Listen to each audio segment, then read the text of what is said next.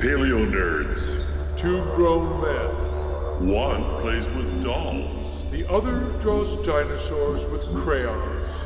Together, they explore the prehistoric past with experts from across the globe. Paleo nerds. Because deep time will blow your mind.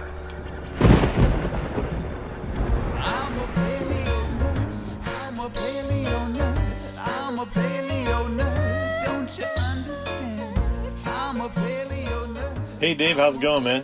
Hey, Ray, how are you? I am good. I'm sitting here in lovely Ketchikan, Alaska, and you are down in Ojai, California. Ojai, California, town of 8,000 people surrounded by beautiful mountains. It was a foggy morning this morning, and I thought, am I in Ketchikan? You know, uh, Ketchikan is very different this summer. There are no cruise ships, and uh, I, I just realized something too. I'm going down to the docks, oh, pretty much every day, going to walk down there, and they are catching nothing but ratfish off the docks, man. Really? So it's really cool. Yeah. Is uh, there more fish and wildlife like around town now that there aren't the huge cruise ships showing up every day? Well, one thing I can say with certainty that there's a lot more ratfish down there. I've never seen so many ratfish being caught. I think they have been waiting for the cruise ships to go away, so now they're down there. So we might soon be the ratfish capital of the world. Instead of the Puget Sound. Yeah. So what is it? People just fishing for salmon off the docks? That's who's catching it, or or rockfish, or what? They're going for halibut, basically, and there have been a few halibut that have been caught down there. So, yes, but in between, they're catching pretty much nothing but uh, ratfish and the occasional Irish lord, sculpins. Right. Very few rockfish, but uh, a lot of ratfish. Is it true rockfish is only catch and release this year? That's right. You cannot retain them at all. That's the demersal species, not the pelagic species, but the ones like red snapper and quillbacks, uh, the tiger rockfish, the red banded rockfish, all of them go back. Is that Alaska wide or just southeast Alaska? The entire state. Whoa, from overfishing, from us stupid humans ruining it for everybody. Yes, they're very old fish. They don't go anywhere. And if you just keep catching them, there's not very many left, man. Now, I don't think uh, I like the idea of catch and release because when you catch a fish and you bring it up to the surface and it gasps for breath and you pull the hook out of its mouth, whether or not you put it in a barometric chamber and release it at depth or not, that fish will have gone under shock and will now be the bottom of the food chain. He's going to be disoriented and dizzy. Maybe you're saving a fish, but you're putting him there at the bottom of the food chain where he's not aware and and how can that be good for for any catch and release fish?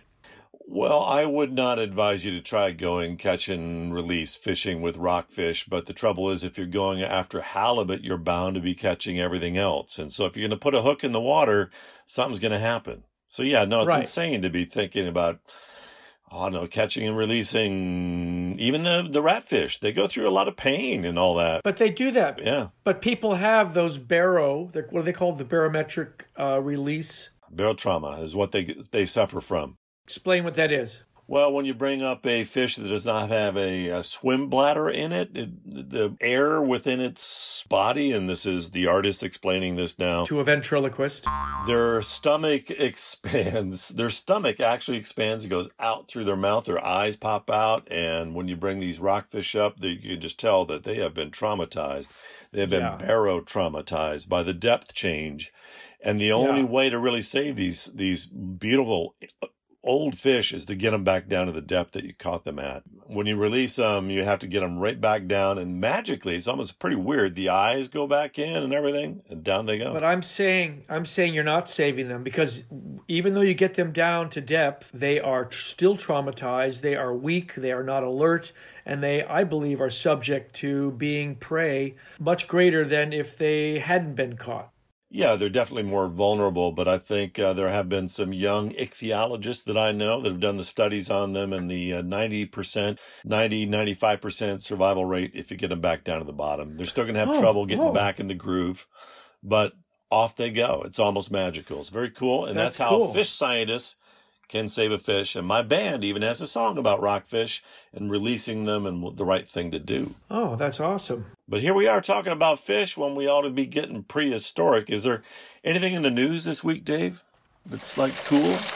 Uh, yeah, totally. Um, What's the latest in the paleo news, dude? The latest in the paleo news is uh, some scientists uh, using computer modeling and the remnants of the structure of the Chicxulub crater, which is the one that was created by the meteor, Asteroid. six mile wide meteor Asteroid. that hit down in the Yucatan that ended the Cretaceous and killed off pretty much the age of dinosaurs. They figured out by the way the strata has reformed after that impact, the exact, pretty much, not the exact, but a 40 to 60 degree angle that this meteor hit at this particular angle, which was really devastating. If the meteor had hit straight in, it would have been less debris, less ash in the atmosphere. But this 40 to 60 degree impact caused the most damage, uh, the most amount of ash and material being reintroduced into the atmosphere, thus creating the conditions for 75% of all life to become extinct. Wow, I that's they're able to calculate the this the angle that it hit at, or, or or what about the shape of the asteroid itself? They're assuming the asteroid is, is round. No one knows if Okay. it's like uh, that Unamunamura, Oumuamua, shaped like an irregular cylinder, is the first known interstellar object detected passing through the solar system. Right, right. using computer modeling, they figured out impact directions straight up 90 degrees, 40 degrees, 60 degrees. And the way the Earth responds to this thing hitting the planet, a big divot gets formed, material goes up really high on the side of the impact, it's lower on the tail end of the asteroid side of the impact. And as that material goes up and then settles back down. This is, by the way, in three, four hundred seconds. They've mo- they've modeled this within a few minutes. Wow. And after five minutes, it literally is a mound, and but you're able to figure out what happened in this very fluid and and molten bit of the Earth's crust. I think they are going to get it down to the hour and the and the day that it happened. You know, was this about the most lethal angle it could have been, or could have been Yeah. worse? No, they said 40 to 60 degree, degrees is. They said 40. They said 40 to 60 degrees is the most lethal angle. So it actually behooves us to be watching out for the next comet that might be coming our way, and we could, like you know, do in the movie, send up a spaceship or whatever and deflect it. Just get the angle slightly different, and it might save a lot of people. All you need is a can of cheese. You know, cheese in a can? That's the amount of force you need to stick on a or that asteroid out there and we'll save the planet with a can of cheese. You're making that up. No. Pulling my leg. Is this something that you and Elon Musk have been talking about in the afternoon, or what? after we designed the power wall, basically you're talking about inertia and you're talking about for every reaction there's an opposite and equal reaction, right?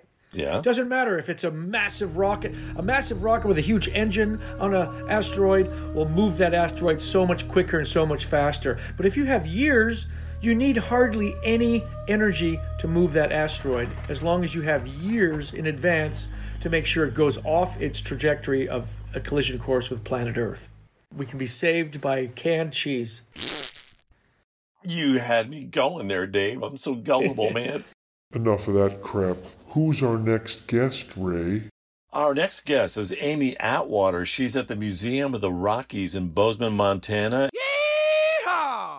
And she is the paleontology collections manager. She's in charge of all the cool fossils there. That is like, I, I think it's got more T Rexes than any other place in the planet. And she's in charge. And I've known her for about a decade almost. And uh, she's really cool. You'll love her. and you know what comes from there, Dave, right? Uh, you know what's out uh, in Bozeman? Uh, fossil fish. No, no, no, Dave. Wrong again, Dave. We're talking about the place where Jack Horner uh, made his career. Little Ah, hint. you mean blueberry pies? No, Dave. This is the Tyrannosaurus Rex capital of the world. I believe they have more Oh. T Rexes in their collection, and Amy is in charge of it, and it's really cool. Wow, wow. Let's call her. What do you think? I think we should. All right. Let's get on it. All right. Hey, Dave, meet Amy Atwater. She's the paleontology collections manager at the Museum of the Rockies in Bozeman, Montana. Hey, Amy. Hey, Ray, how's it going? Good. Hey, Amy, I met you like eight years ago, I believe. I was down in Yep. uh, Eugene, Oregon. You were an undergraduate student at the time, I believe. I think I was in my junior year at the U of O. Wow. And now you are in charge of one of the coolest fossil collections in the world. How neat is that? It has been a fantastic journey that I feel very fortunate that uh, my life has been able to go this direction. And it's a fantastic position at Museum of the Rockies, getting to look after all of their dinosaurs and everything else. Wow. How many T Rex teeth have you actually handled in your hands? Dozens, many dozen. Uh, The serrations and the sharp teeth that bit into creatures that were alive or dead. We see the wear marks on the teeth from where they literally were biting Triceratops. You can feel it. It's a nice wear facet that you get from res- from constant use and chewing. Uh, so it's pretty neat to show that off on tours and let people touch a T Rex tooth. That definitely changes uh, a lot of people's perspective. Do you have more Tyrannosauruses than anyone else in the world there at your museum? I have been told that we house the largest collection of Tyrannosaurus rex fossils and Triceratops fossils in the entire world. We do not house the largest collection of dinosaurs, that is with a lot of the larger museums, but since Montana has so much of the Hell Creek Formation, we get a lot of T Rex and Triceratops in Montana. Give us a little background of what the Hell Creek Formation is. Sure. Uh, the Hell Creek Formation is essentially uh, what was around, uh, what was being deposited at the end of the age of dinosaurs. It's our last glimpse into the age of dinosaurs before the catastrophic extinction event that killed all non avian dinosaurs about 66 million years ago. So the Hell Creek Formation uh, is in a lot of Montana and a lot of the Dakotas um, and into parts of Canada as well that preserve that last snapshot into the age of dinosaurs. I have a question about T Rex, you know, the king, the tyrant lizard. There was a fellow who worked there at the museum for many years, and uh, he proposed that it was nothing but a scavenger, which upset a lot of people. And I'm wondering, you know, I've always thought of it as a big, uh, nasty predator chasing down its prey, battling. And I'm wondering what your personal opinion is about the king. Was he a scavenger, or did he hunt for his own food? I think T Rex did whatever the heck T Rex wanted to do. Uh, had a lot of that. I think if T Rex saw another, a dead animal or a recently killed animal and it was going to chase him off, I think of T Rex very similar to how I think of bald eagles. I hold them in very similar uh, regard. And, you know, a bald eagle is going to be very opportunistic. They're sometimes eating roadkill and carrion, and sometimes they are actively hunting and going after prey. And it appears because we have some Triceratops material and Hadrosaur material where there are healed bite marks that T-Rex wasn't just scavenging, it was occasionally at least going after living animals and we have evidence of that in their in their injuries that have preserved. But bite marks from a T Rex. I mean, you definitely can say this was a T Rex bite. You only have the teeth in that size range in the Hell Creek from something the size of T-Rex. So if you have um, measurements on the injury or if you have an embedded tooth, like we have a duckbill dinosaur that's got an embedded T-Rex tooth in its nasal bone and uh, you In the face? yeah, in the face, on the nose. Oh, wait, did it survive that? Yeah. Or did it? Oh, so it had the pathology of healing. It had healed and then something, you know, maybe it didn't make it that much longer, uh, but it did heal enough to preserve and embed that tooth. And we see that in some Triceratops specimens as well, where there's signs of healing. So it did not kill the dinosaur. So it wasn't just being scavenged. Though I'm sure T-Rex was also being a scavenger when it suited it as well. This is what I love about paleontology is imagining that day when that happened and then seeing the fossil evidence of, of a day, of an afternoon or a morning. You could say this happened to this creature, to this organism, and here's the evidence. That is so, so exciting. Did the T Rex break its tooth off in the snout of the uh, duckbill dinosaur, or is there just a divot there? Uh, no, the tooth is still preserved in the It's in the stuck in- skull. it's stuck in there. You can just see a teeny bit of it. And Scott Williams, one of my coworkers at Museum of the Rockies, really wants us to. We- have a good connection with the local hospital. They let us CT scan things in their CT scanner, and he really wants to take it in and see if you can what you can see about if there how much healing occurred and uh, and try to figure out more about that that tooth. Um, I'm a mammal paleontologist by trade, so it always is weird for me that dinosaurs were able to shed their teeth so easily. Uh, but T Rex would have been able, I mean, probably would have shed teeth with every meal, uh, or at least fairly often. T Rex is estimated to have gone through all of its teeth in about a two year period to cycle through all of those. Wow. Much like a shark in a way, huh? Yeah. Yes. Wow. Very Yeah, cool. Very similar to that. How many sets of teeth would a T Rex go through, and what what would it be? A 30, 40, 50 year lifespan? Do you have any idea? Oh my goodness. That is a fantastic question that I leave up to the folks doing T-Rex histology and slicing up T-Rex bones. So Holly Woodward Ballard out of Oklahoma State University came out with a paper right on New Year's Day this year looking at the growth trajectory in Tyrannosaurus rex individuals and trying to understand in number of years how old these organisms would have been uh, and what stage uh, and and then be able to ask questions like how many sets of teeth would they have gone through in that time but if we're saying every two years and a t-rex is probably going to be in the 20 to 30 year range so yeah you're looking at many many many times over that these teeth are going to be growing Wow, I'm just picturing this duck-billed dinosaur walking around with this big old tooth hanging out of its snout. That's so cool. I want to draw that with crayons. But it's the old school septum piercing oh,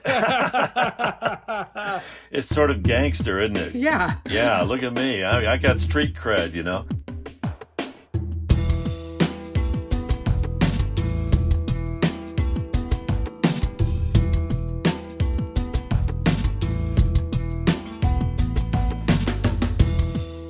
Hey, Amy, you have done so many incredible things, and you're you're a pretty young person for having this really cool job. thank you What's your background? Where where do you come from?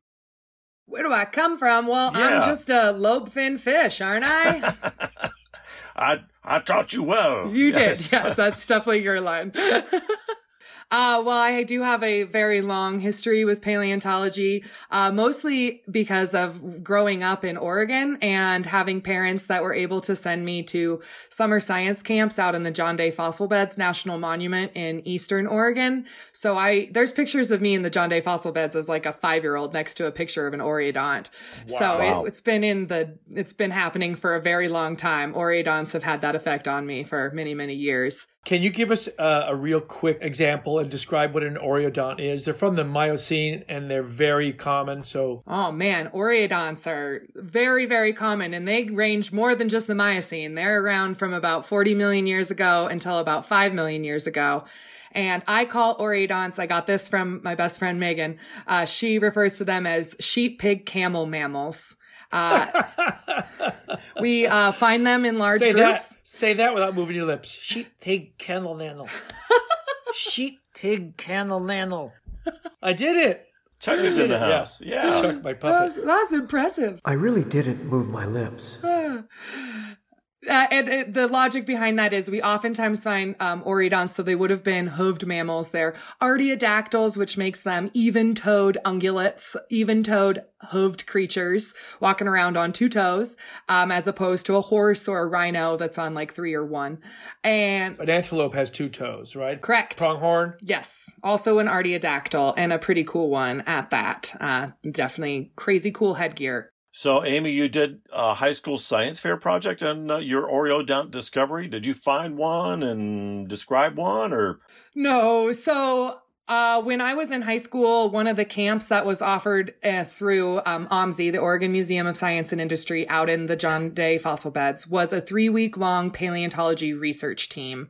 And I joined that, and we got to go on a bunch of different digs and we also did a lot of scientific reading and writing and that's when i had my first experience writing about the climate change that's recorded within the rocks in the john day basin and how we can tell the story of um, landscape evolution there through the fossils In case you're wondering, The concept of landscape evolution is that land undergoes changes with time. It evolves into new forms, just as animals do. To paraphrase my favorite geology writer, John McPhee, he said, If geologic time could somehow be seen in the perspective of human time, well, sea levels would be rising and falling hundreds of feet. Ice would come pouring over continents and as quickly go away. Yucatans and Floridas would be under the sun one moment and underwater the next. Oceans would swing open like doors, mountains would grow like clouds and come down like melting ice cream. Continents would crawl like amoeba, rivers would arrive and disappear like rain streaks down an umbrella. Lakes would go away like puddles after rain, and volcanoes would light the earth as if it were a garden full of fireflies. And at the end of the program, humans show up, their ticket in their hand, and almost at once conceive of private property, dimension stone, and life insurance. And so um, my instructor for that camp was a guy named David Levering. He now is the director of the Sternberg Museum Science Camps. And he took me under his wing when he was a student at University of Oregon and helped me set up a climate change project using oreodonts as a proxy. And we looked, we measured a bunch of upper molars in oreodonts and looked and see if there was a body size change that correlated with a time, a temporal and climatic um, it, some sort of factor having to do with that. It was not conclusive. The the conclusion was no conclusion, mostly because Oreodont taxonomy is a mess. When you say climate change, you talking about the uh, the, the repeating periods of glaciation? Uh, yes, I mean definitely. I mean for the early stages of what we have recorded in the Cenozoic rocks of the John Day fossil beds, we have a very um, warm climate probably would have been a ice-free world that we see in the Eocene time period. We would have had Peta? ah Peta? What is it called? Pet 'em, pet 'em. uh, the PETM, the PETM, yeah, the Paleocene Eocene thermal maximum, followed by the early Eocene climatic optimum, the e- eco, and then there's also a mico, a middle Eco, Eocene. Meco. Yeah, there's a few of those, and so essentially we can look at not only the plants but also see how we're we change from a really tropical, wet, lush environment to more of an open, um, seasonal, browsy woodlands, grasslands kind of environment, and then we see more modern the spread of just grasslands and the um and the appearance of like the modern horse or more derived animals like that. Are there any Oreodont ancestors or rel- related creatures at all on the planet anymore? When do they disappear? Uh, Oreodonts go extinct about five million years ago, maybe because of a, a competition with uh, other ungulates. I'm not quite sure. They did diversify into so many different ecological environments. It would be hard to understand how they could all be affected. But at five million years ago is when we do see really dramatic um, changes in glaciation, and we do see we start to go into our our glacial cycling, and we did have maybe periods of more cold, and maybe Oreodonts couldn't put up with that quite so much, or maybe they were like, "We've done well for so long, it's our time." Just gave up. Just gave up. So I love Oreo donuts. I can't help every whenever I draw an Oreo donut, I have to put an Oreo cookie there. you know, Oreo tooth. I know that you then took uh, a hard left turn into fossil primates. Did you not? Somewhere along your career path. Yeah, I uh, gave up on Oreodonts after that high school project. Uh, I let Megan carry the torch on that one happily. Oh. I was like, she came in all excited for graduate school with Oreodonts, and I went, good luck, have fun. Um, I really realized that uh, one of the things that had always uh, also interested me when I was in middle. Can I try to say it? Omami, omamiids, omamiids. I did some research. Is it omamiids? like, oh, mommy. But no, that's not right. Okay. How do you say Hold on, it? hold on. Let me try again. Um, oh, oh, om, omomiids. Omomiid? that's, that's, that's getting closer. And then I know you're gonna say my favorite one, Ekamoye Shashua. Well, wait. So, so correct me, please. Uh, I pronounce I pronounce it omamiid, um, or omamioid if you talk to some folks in certain parts of the field. But omamioids are a group of extinct primates that would have been fairly closely related to tarsiers, the primates we have today in Southeast Asia with the crazy bug eyes that look like they drank way too much caffeine. They look like Who's from Whovilles on the Grinch, Yes. Yes. don't they? I could see that. I like Or, that. or, or Yoda with bigger eyes. Yes, Omomyids are you?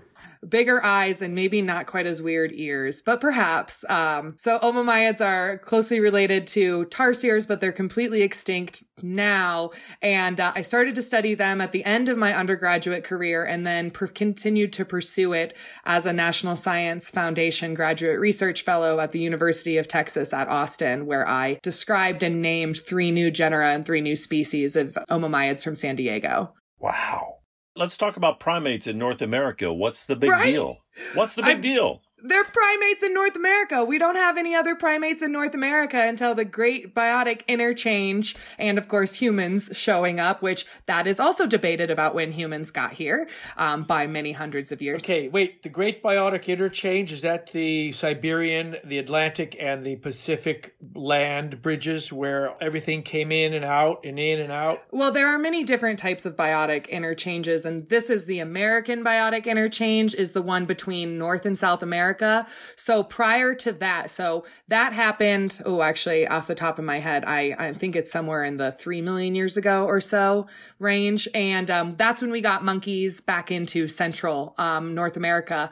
But prior to that, we did not have any primates in North America except for these very rare Eocene primates that lived in North America from about 56 million years ago to about 34 million years ago, with one exception. Agimoe shashala. Agamoye Shasha.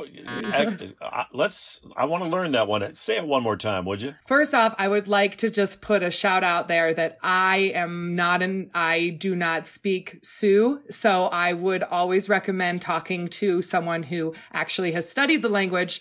Uh, but I have been taught that it is pronounced Ekgmowechashala. Which is a Native American Sioux word. It is a Sioux word for little cat faced man because they thought that this primate would have looked like a little.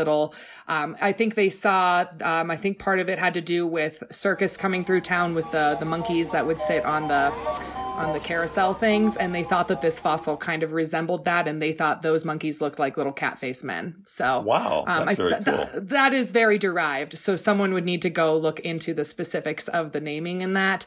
I'm butchering it, but Ekgmowechashala is always a fun one to say.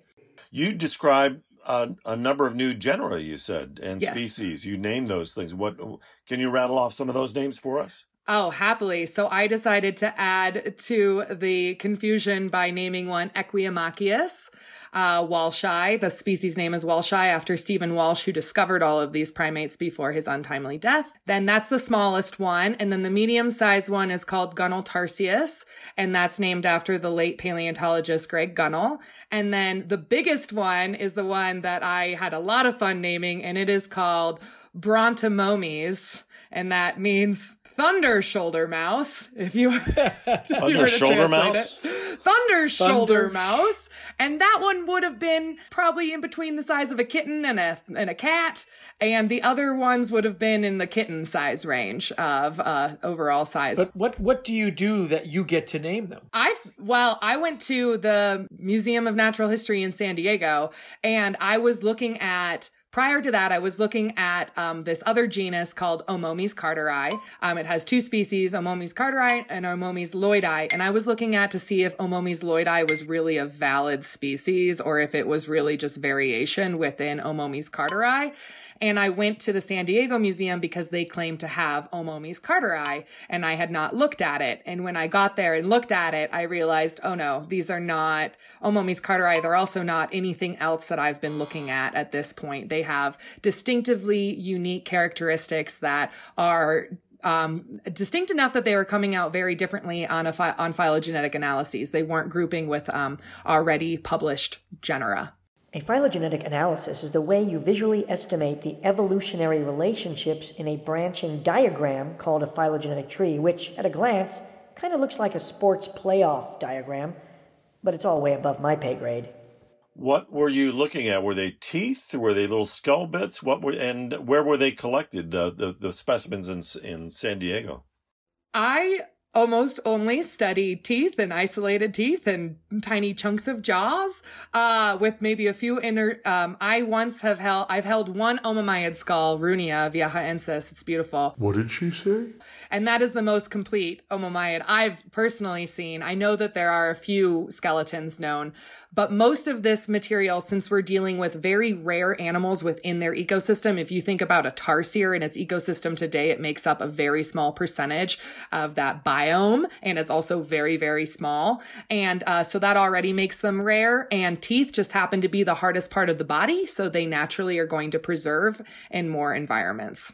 I've always wondered how do you describe an animal and know its skeletal dimensions just from a jaw or teeth? I do that with hominids all the time. Yes. But you, you would have to have bits and pieces to be able to uh, assemble an entire skeleton uh, and to know what this creature would look like. Yes. And so when my publication came out and we had a press release article and my co-author had a connection with a local artist who did some reconstruction work. And I always got kind of a kick out of these fully fleshed out animals that we only had isolated teeth of. And what we do in that is we use the comparative method. All right. We're comparing it to um, well-known specimens that it's closely related to and looking at the dimensions that we see in those skeletons. And then we're looking at their closest living ancestors, our um, descendants, and also maybe animals that are currently living in a niche that would maybe be representative of their niche. And then we use all of those factors to do um, reconstruction. Uh, but it is very tricky to say about, you know, primates and uh, something being able to jump and swing through the trees, you do need more postcrania, as we call it, beyond just the skull and teeth to be able to say more things about locomotion and um, overall behavior.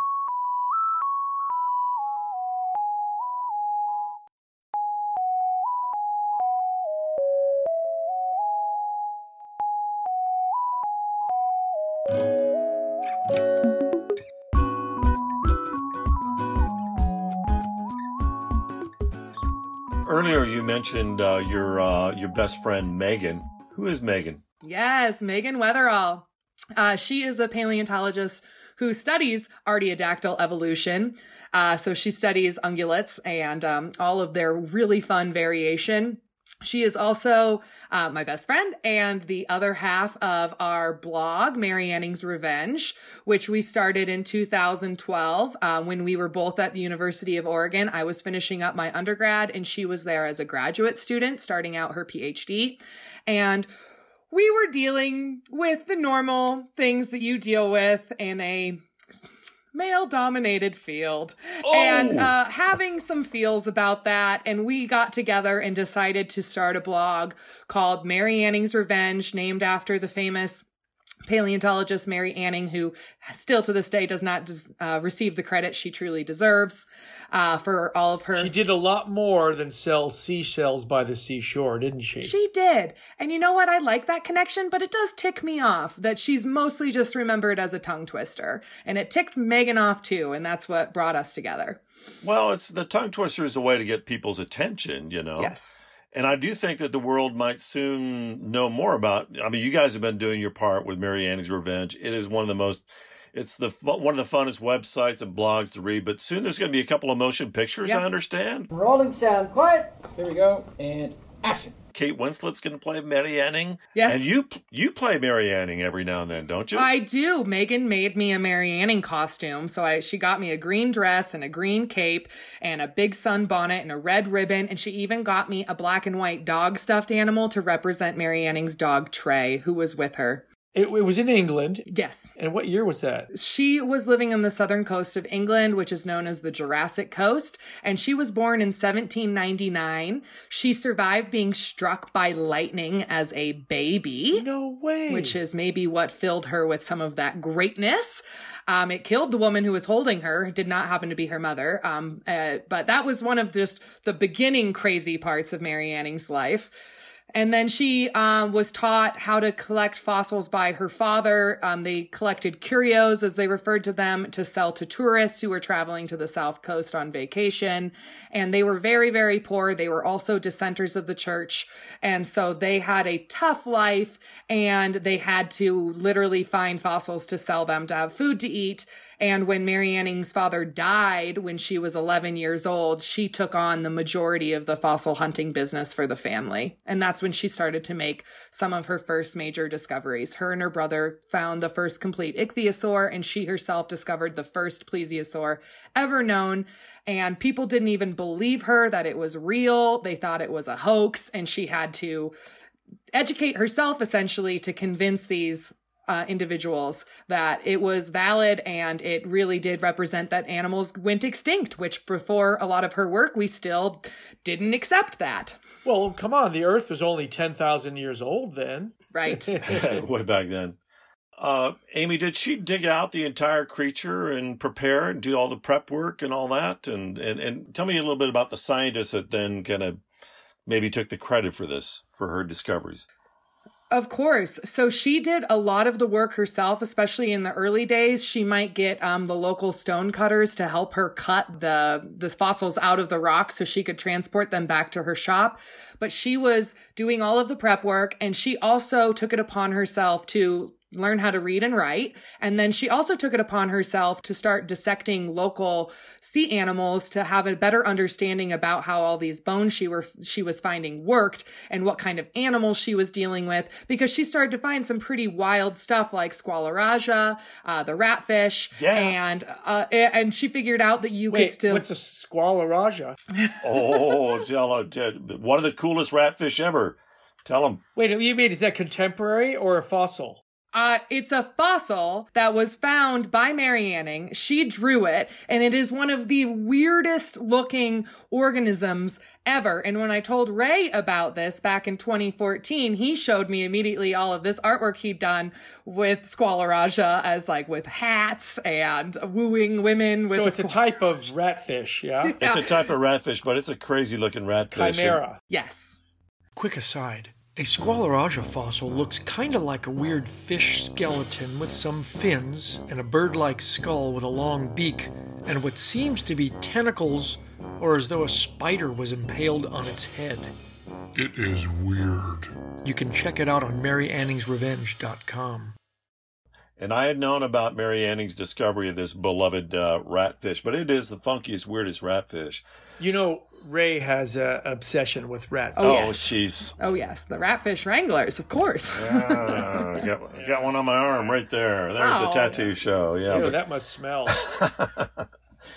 wow. So, uh, when you go out, you vis- you dress up as Mary Anning. You go to Yeah. schools, and do you do a Mary Anning voice? No, I tried to do a Mary Anning voice and I just sounded like Mrs. Doubtfire, and I determined that that was not like, oh, hello, children. Um, I shut it down. So we do, I do not try to talk in an accent. I mostly just try to do a lot of show and tell with really cool fossils to per, uh, just get kids excited. And then just a couple subtle things about, hey, she didn't always get credit for her finds. How do you feel about that? Do you want to get credit for your hard work? I bet you do. So let's make sure we always give credit to folks we work with. Always do that.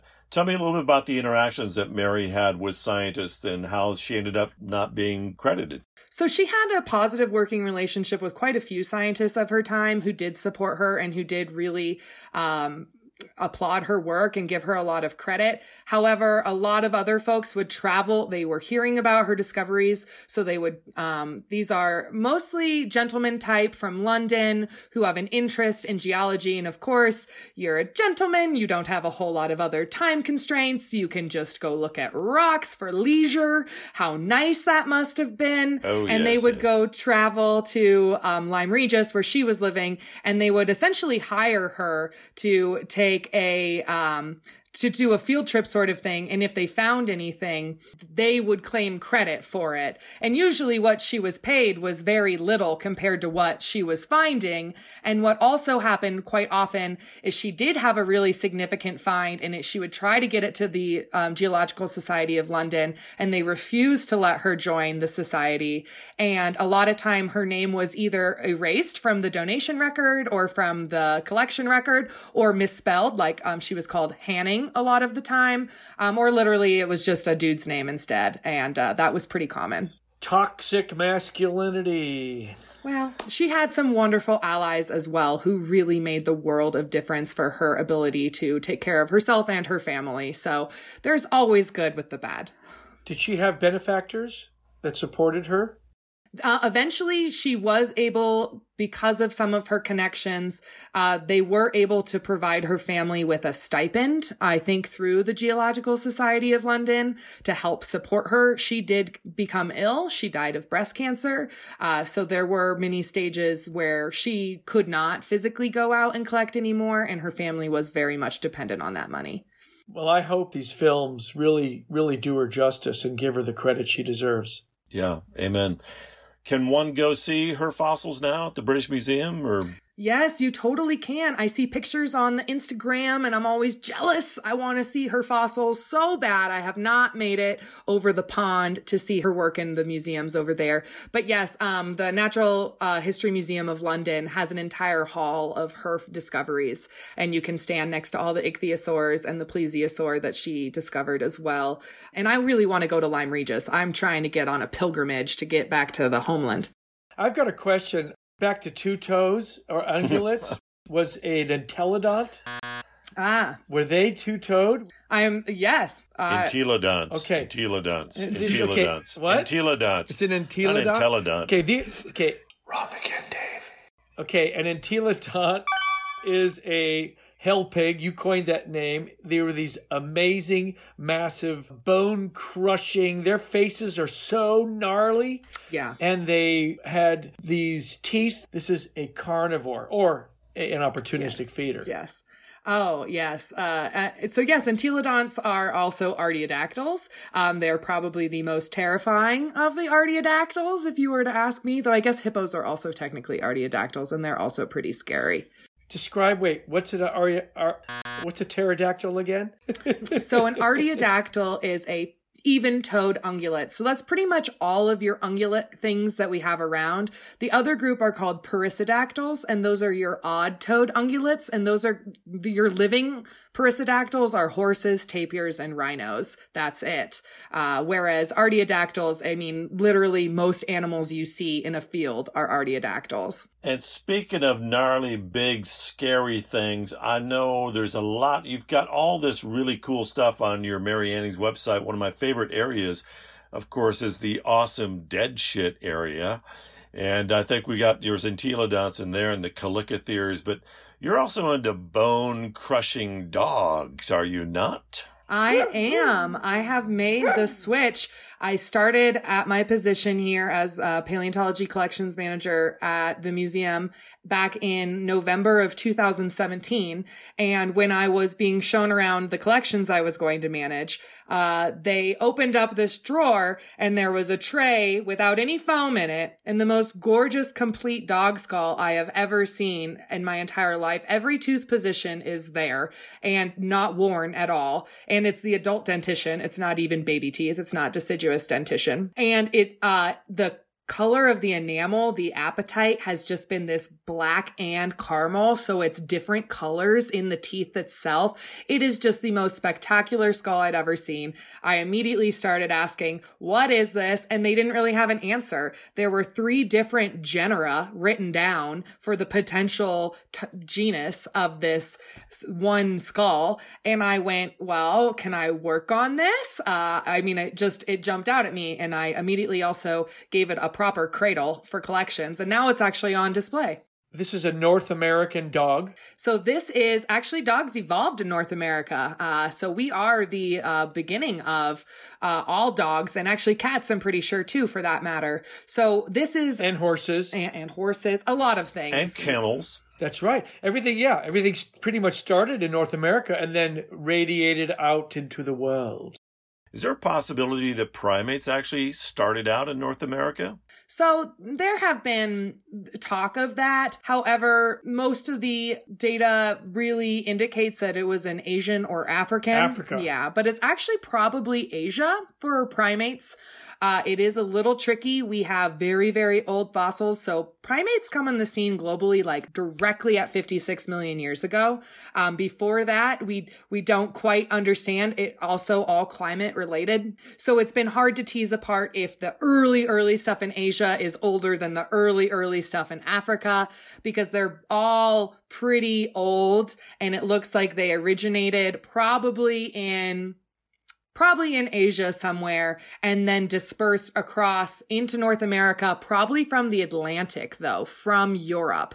And there's a great paper that has a wonderful diagram of these omomyids like jumping over the Atlantic Ocean that brings me great joy. Uh, so not so primates did not have their start here, but they did Okay. die here. but but d- they died here. Uh, well, we are the cradle of uh, dogdom, Yes. and uh, catdom, and I believe there was actually a gap in the uh, the cat uh, uh, history. There, there's the cat gap where they seem to disappear from fossil of North America, but but dogs and then bear dogs too are these incredible beasties. But what's the genus of the skull that you beheld? You had you said you don't nobody knew what it was, and where did it come from? Where was that fossil collected? So that fossil, we do know that it is a borophagine, and borophagines are one of the two extinct subfamilies of canids. Uh, so that and the Hesperocyonines, the western dogs, those are the original dogs that gave rise to borophagines as well as modern canines. How long ago? Uh, Borophagines come onto the scene around 36 million years ago, I want to say, and the Hesperocyonines are just a little bit before that. And the Borophagines, that name literally means bone crushing dog. Uh, they're probably the most metal of all of the fossil mammals. I took the skull to the hospital to be CT scanned so I could look at 3D data. And uh, the nurses, they like we had a Triceratops and a T Rex with us, and they didn't care. They were just enthralled with this really cool looking dog skull. And I was like, yeah, it's about eight to 10. Actually, I have a cast of it over there, but I guess that doesn't. German Shepherd size? Uh, No, we're talking smaller than that. We're talking like about the size of a female husky for this one. Um, they did get much larger. So the some of the bone crushing dogs are more hyper carnivorous than the others. Some were better adapted for crushing bones than the one I'm working on. Actually, mine is like at the beginning of that trajectory, whereas the later ones like Aelurodon, um, you see really inflated teeth like what we see in hyenas, and uh, that they would have. And we've also studied their fossil poop to know that they were in fact eating bone. Uh, my co-author Xiaoming Wang, his talk for SVP was "The proof is in the pooping," and it was all about uh, that borophagine coprolite, our fossil poop, which also has a Mary Anning connection, but we'll go to that later. Uh, so um, How big? this one is probably about the size of a female husky. We also have a much smaller one in collections that I want to work on. I even have some postcrania, so not just teeth and skull. Uh, so we have about six specimens that have never been formally described, never been added to the literature. So we are missing that information when we talk about North American mammal evolution. You have some work to do then. Yes, yes, I do. Um, and when did they disappear from North America? Uh, borophagines go extinct about 2.5 million years ago, likely due to competition with modern canines. Didn't Native Americans have dogs?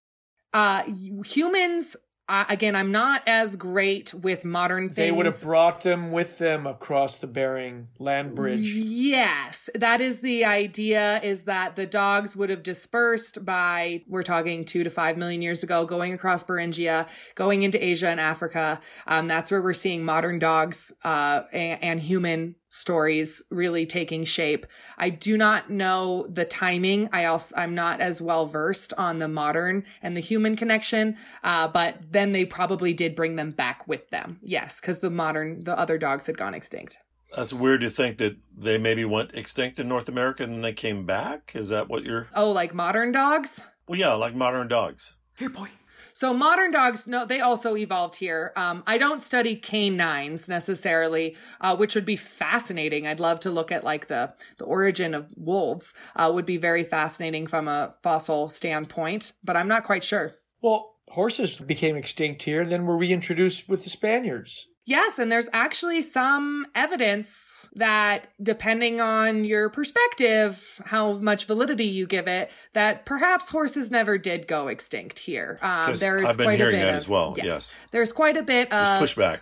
Yes, there's quite a Oh. bit of um, Native American oral tradition that actually indicates that horses never really went fully extinct here.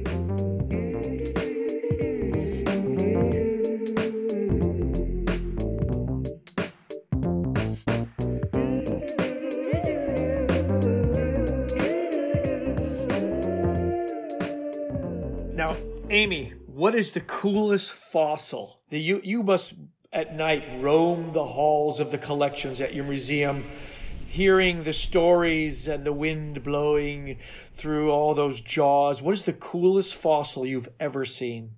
The coolest fossil, I mean, I guess that kind of depends on what day it is because every day I feel like a different fossil is the coolest fossil.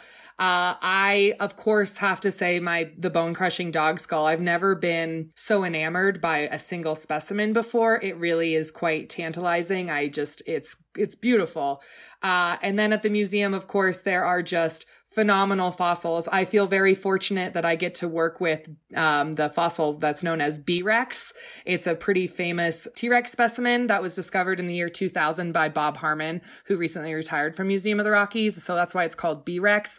Uh, but the discovery story of that fossil is pretty incredible. Bob is just a hardy guy, and how he found this fossil is crazy. And then the science that has come out of that specimen has been some of the oldest evidence of soft tissue in dinosaurs and that's out of this 67 million year old um, fossil Tyrannosaurus rex. Is that the one that is purported to have the bone, um, the plasma in the bone?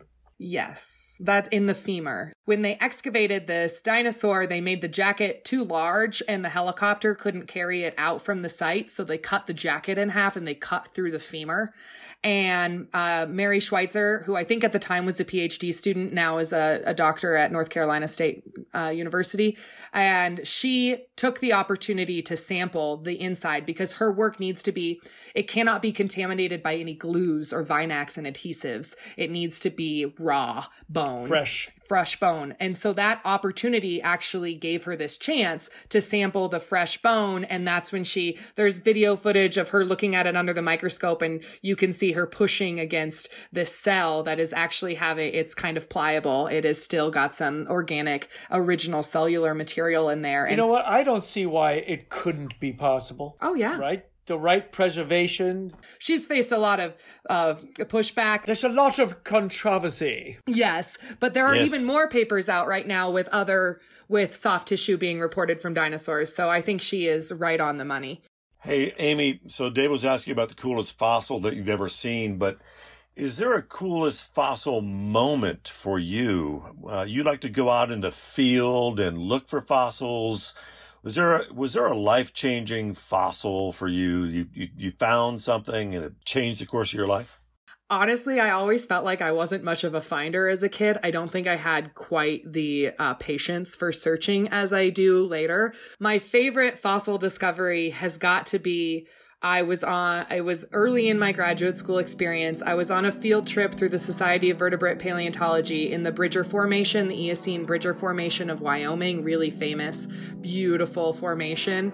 And we were at the type locality of this type of Eocene primate called Notharctus, which would have looked a lot like a lemur, a modern lemur and I found uh, half of a lower jaw uh, with the teeth, again, very pristine, unworn teeth. And my advisor was with me, and I started crying on the outcrop. And he was just really freaked out by his graduate student who was covered in mud from looking for this fossils and like just crying while smiling hysterically. And that one has got to be, I mean, to, to find a primate alone is so rare to find any primate material. And I've been fortunate to find a few other primate teeth and since then too. Uh, but to find it at the type locality where it was originally found and from with the Society of Vertebrate Paleontology, it just was this beautiful full picture moment. Wow, that's a really cool moment. Wow, yeah, Thank yeah. you. Congratulations. It's at the Denver Museum, I'm pretty sure. I'm pretty sure that's where that. You didn't get to keep that and put that in your pocket, did you? Right? No, and we can talk about why I would never do that. But Why would you not do that? You know, I mean, say, hey, I'll take that, I'll put it on the mantle, but it goes into a, an important public public collection, Yes. right? I, I see myself as a steward. I do not see myself as a collector. I want to help preserve and protect this scientific data so that it is available for all sorts of studies down the road. We don't know what sort of uh, advancements we're going to have in science. And I think it belongs to everyone and not just me and the few people who would see it on my bookshelf occasionally. And if it can help scientific research, then that is uh, so much more important than any display or monetary value it might have. And what do you think about all the private collectors that are hiding some of the most beautiful fossils on the planet in their living rooms that no one gets to see? I, that definitely makes me a little bit grumpy. Uh, you know, if folks are following the law, okay, go for it. However, very often you can walk a very, very thin line with that sort of collecting because of customs and bringing things in from overseas and things get very, um, just very hairy with the legality of all that. And I just, it comes back to the ethics for me. I would much prefer taking um, a, my family to a museum to see fossils than trying to get Leo DiCaprio to open up his mansion for me. Gilbert, when am I have my fossil? Or Nick Cage. Nick Cage, I know you have fossils. You should donate them to a museum. oh, oh, there's a shout out. You you throwing some shade. Yeah, I like that. Bring back our American treasures. Yeah, Yeah. sorry. National national treasure. I messed National it up. treasure. I didn't Oh, there say you it go. right. Yeah, that's right. Our national treasure. Um, before I ask a very important question, you got to do something that uh, was a pivotal point in my life by reading about it. When I read Desert Solitaire by Edward Abbey, that turned me on to the magic of the Four Corners region, the the wind blowing through a juniper tree, the sunsets, the deep time. You got to be a park ranger at Arches National Monument where Edward Abbey got the inspiration to write Desert Solitaire. I have, and I was, and I have been on the site where his trailer used to sit. And I looked around for old pull tabs and bullets and all sorts of stuff to see if there's anything Beer left. cans. Yeah, beer cans, exactly. Mostly probably just beer cans. Uh, I love Desert Solitaire. I, I was uh my my folks lived in Utah for many many years and so my dad instilled a love of Edward Abbey in myself and my brother. So I was obsessed with that. I read The Monkey Wrench Gang in high school but I didn't tell him. I was trying to like he didn't my dad didn't think it was uh, I was old enough to read it. And then I was like, "Dad, what's the maze? How do you get lost in the maze? What?" And then he was like, "Did you read did you read The Monkey Wrench Gang?" And I was like, "Yeah, I did. I read it." Quick aside the maze is an amazing labyrinth of canyons in Utah's Canyonlands National Park. And if you haven't read Edward Abbey, you should. He's an American author and essayist noted for his advocacy of environmental issues and anarchist political views. He's also a damn good read. And then I had, um, when I was coming out of high school, I volunteered with the Student Conservation Association, which works with AmeriCorps to provide educational opportunities for students and postgrads. And so I took a three month internship at Arches National Park in the summer of 2010. And then I came back as a full ranger for six months the following year. And it's still to this day, love you, Museum of the Rockies, still to this day, probably my favorite job I've ever had. It was really, really absolutely incredible to be able to interact with people in the resource itself. I used to read people Edward Abbey on my fiery furnace tours. so um, it was a joy. Yeah, that's awesome. That's Well, that's really cool. You know, I I got uh, I had the privilege of uh, hanging out with your father one night. He came to a Ratfish Wrangler concert, and he's one cool guy.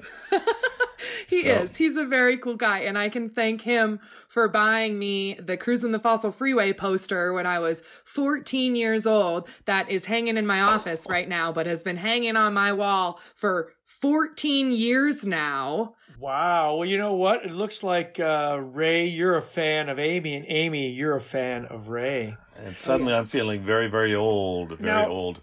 Amy, we ask this of every guest, and that is science is under attack. Facts are under attack. There's a lot of propaganda out there that is challenging scientific data. You as a paleontologist, how can we share the idea and notion that science is real, science is based on data, and that someone's opinion can't be challenged by scientific data? Oh, yeah, let me just solve all of those problems right now for you. Um I would have to say that as uh, someone who now identifies as a science communicator as well as a paleontologist, that it really is our duty as science communicators to demystify a lot of what happens in science to make it more approachable and therefore less of a gatekeeping tool. And the, um, I think that's going to help facilitate oh, well, I had this great interaction with this scientist, so maybe I'm going to give that a little more thought before just dismissing it with those evil ivory tower scientist types. I've created a monster. So I think that means it's very important that we as scientists share our process, that we as scientists make it our responsibility to communicate it in a way that is understandable to an everyday audience. And also that maybe challenges the stereotypical faces that we normally consider scientists to make it a lot more approachable and make someone growing up who doesn't necessarily look like Indiana Jones feel like they have an opportunity to become a paleontologist. Ironically, he does he was not a paleontologist, but that's a look in our field.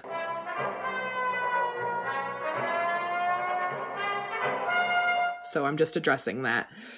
I think that's really important too, that we need to have more role models that really um, challenge that face of paleontology that we always think of as, you know, Alan Grant from Jurassic Park.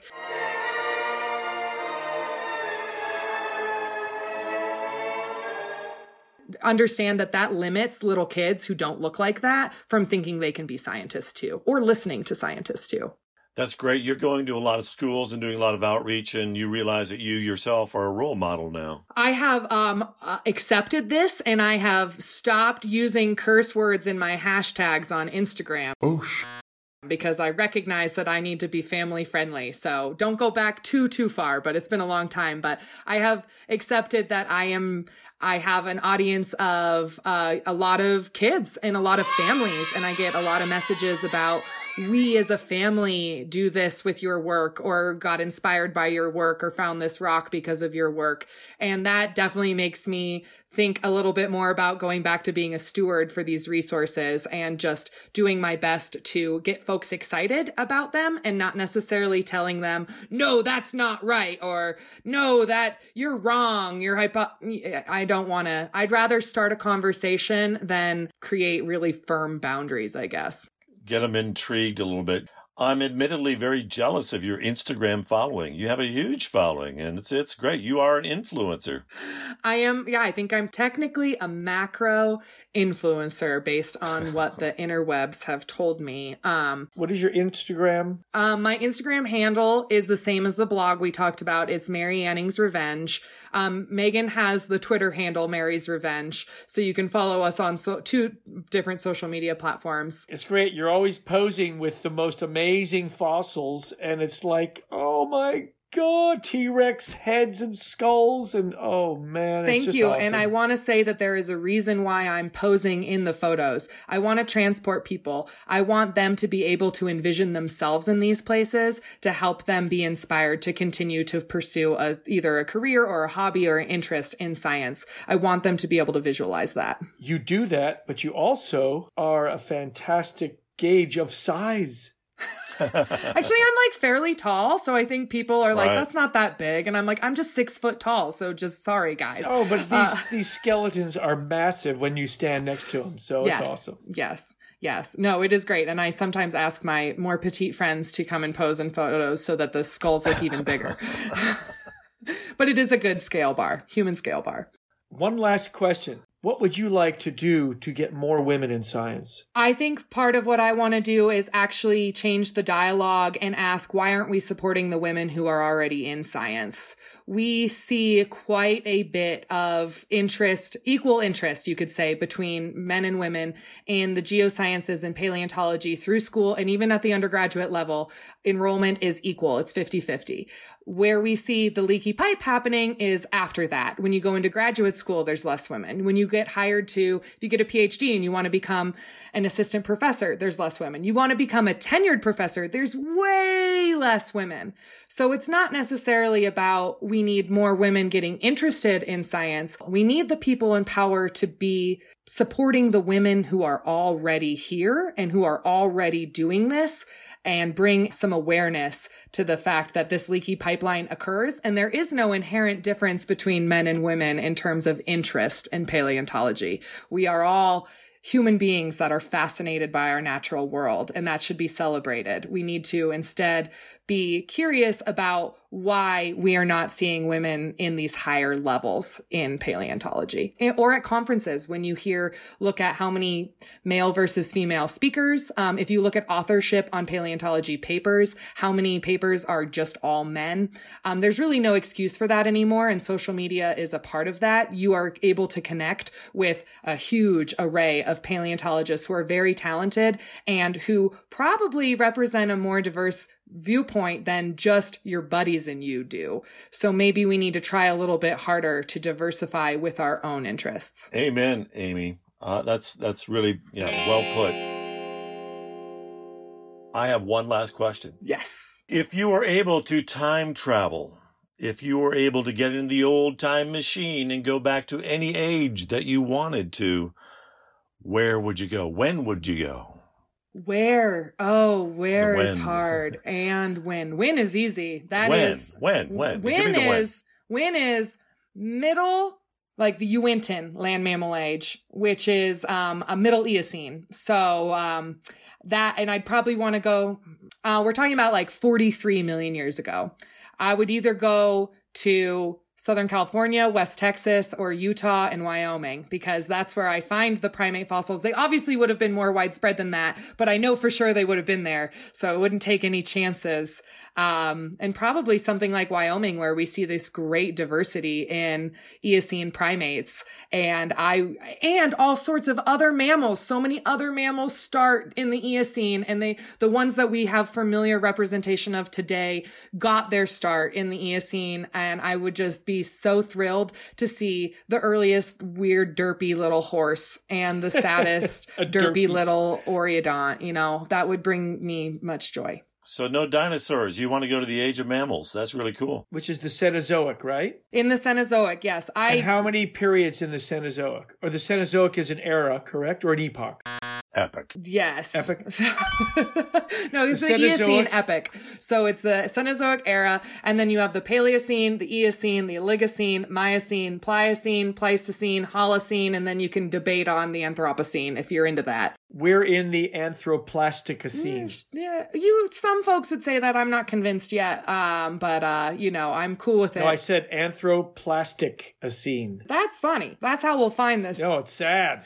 I guess I have such a deep time perspective that I I've been I was challenged by a lot of ideas like that in graduate school with um, Chris Bell, an excellent professor of paleontology, who was he really questioned us what what is actually going to preserve for this time period. And you know when we think about deep time the way that we do in the K the KPG boundary, for goodness sakes, like this huge catastrophic ordeal, and it's this little itty bitty boop. So I do question like in deep deep time In case you forgot, like I did, the KT boundary, now called the KPG boundary, marks the end of the Cretaceous, the age of the dinosaurs, the last period of the Mesozoic era, and marks the beginning of the Paleogene period, the age of mammals, which is the first period of the Cenozoic era. Sound familiar? It's about 66 million years ago, and it marks the Point when the dinosaurs Just bit it. What record will we truly have? Obviously, in human time, yes, we'll have quite, it's very effective to talk a about the anthroplastic scene um, in for Yeah, human a scale. place like New York City, uh, let's say it gets covered by a, a, a coastal mountain range that's 10,000 or 20,000 feet high. Where's that coming from? Oh, who knows? Maybe the Atlantic Ridge. No, Yeah. that's a spreading center. That's not how. See, she's got you, Dave. Okay, what I'm saying is, let's say it gets buried by whatever uh, in 20,000 feet of sedimentary rock or who knows what, and a hundred million years later, New York will still be there. It'll be compacted, but it'll be there. I I'll be dead. So that's that's all fine with me. Uh, but I am definitely uh, a Cenozoic girl. I grew up with Oregon. Oregon has an incredible Cenozoic mammal record. And even being at Museum of the Rockies surrounded by dinosaurs all the time, I still prefer studying and honestly discussing mammals for that matter too. I just think they are, I also love my pets. So I guess there's that human connection too versus I love to eat chicken. So I'm not like all that excited about T-Rex maybe. So. Do you have a dog, Amy? Do you have a dog or two? I have a dog. Her name is Freya. She's a husky and she gets a little freaked out when I put the cast of the Borophagine skull next to her head because she does not like that. Um, and I guess that's a little creepy on my part. And then uh, we have a cat named Moho, named after the Mohorokovich layer of geophysics. Anyway, it's a nerdy household for sure. You are my uh, scientist feminist hero. Yay! STEMinist. You can call me a. Ah. STEMinist. That's great. That's Yes. great. And it's an honor and a pleasure talking to you. Oh, Hey. you as well. This is so fun. I'm very, I was just beyond tickled that I got that email from you, Ray. So thank you for thinking of me. And I do, I just, I was just rereading our interview from 2014 and just really appreciating your advice then and how much I still appreciate it and just admire what you have done in paleontology. Thank you, thank you so much, and good luck uh, at uh, the Museum of the Rockies. And you know, Dave and I want to get out there and look through that collection with you sometime. Yes. Will you let us in? Of course, I'll let you touch the T Rex teeth for sure. Oh, yes, yes, yes, Yes. Wait a minute. Kirk Johnson let me touch one in Denver. beat me to it. But Kirk was at the museum not that long ago, so y'all got to catch up. All right. Yeah. He's gonna be All there right. too. Oh, thank you Thanks, again. Amy. Bye. All right. That was great. That was great. What'd you think? She's just fun, goofy, and very inspirational. She is a role model for all Yeah. kinds of people. Yeah. Yeah, yeah. I uh, I'm, I don't think I'm going to be able to. Uh, Omo, omomimid, uh, Om- omomid, Omomayed. Omomayed. omomayid, right? The family of omomayins. Ecomonia Omomayins. Shashua. Yeah, Yeah. we're going to defer to her. Yeah, which uh, are those uh, North American mammals, North American primates. North American primates. Yeah. Yes. But wait a minute. I thought we, I thought we're primates. We are primates, Dave. Uh, some of us more than others. Uh, yeah, that's right. You're hairier than me, and aren't there? Uh, That hurt. I'm looking forward to talking to uh, some more scientists. You got some numbers and stuff. You know some people out there. I know some other people. I know some other people, and also I know some artist types that we might want to talk to. Some uh, fellow paleo artists, geeks, fellow paleo Like nerds, much like myself. Are you a paleo nerd? I am a paleo nerd, Dave. I admit it. I'm a paleo nerd too. When she was describing those T Rex teeth, oh my god, I was just sitting in my seat freaking. And I like how she pointed out uh, paleo nerddom is not just for the boys, is it? No, no, it's for uh, It's all for all of us. That's It's right. for all of us. Amen. Amen. Oh, don't say that. We're scientific. Uh, Ray, I will talk to you later. Thanks, Dave. Thank you for listening to Paleo Nerds. Make sure to like and subscribe on iTunes or wherever you're listening. If you want to learn more about what you heard today, check out our website, paleonerds.com. You'll find tons of pictures and links, including photographic evidence that today's guest and your hosts have been paleo nerds for a long, long time. Again, that's paleonerds.com. Thanks for listening.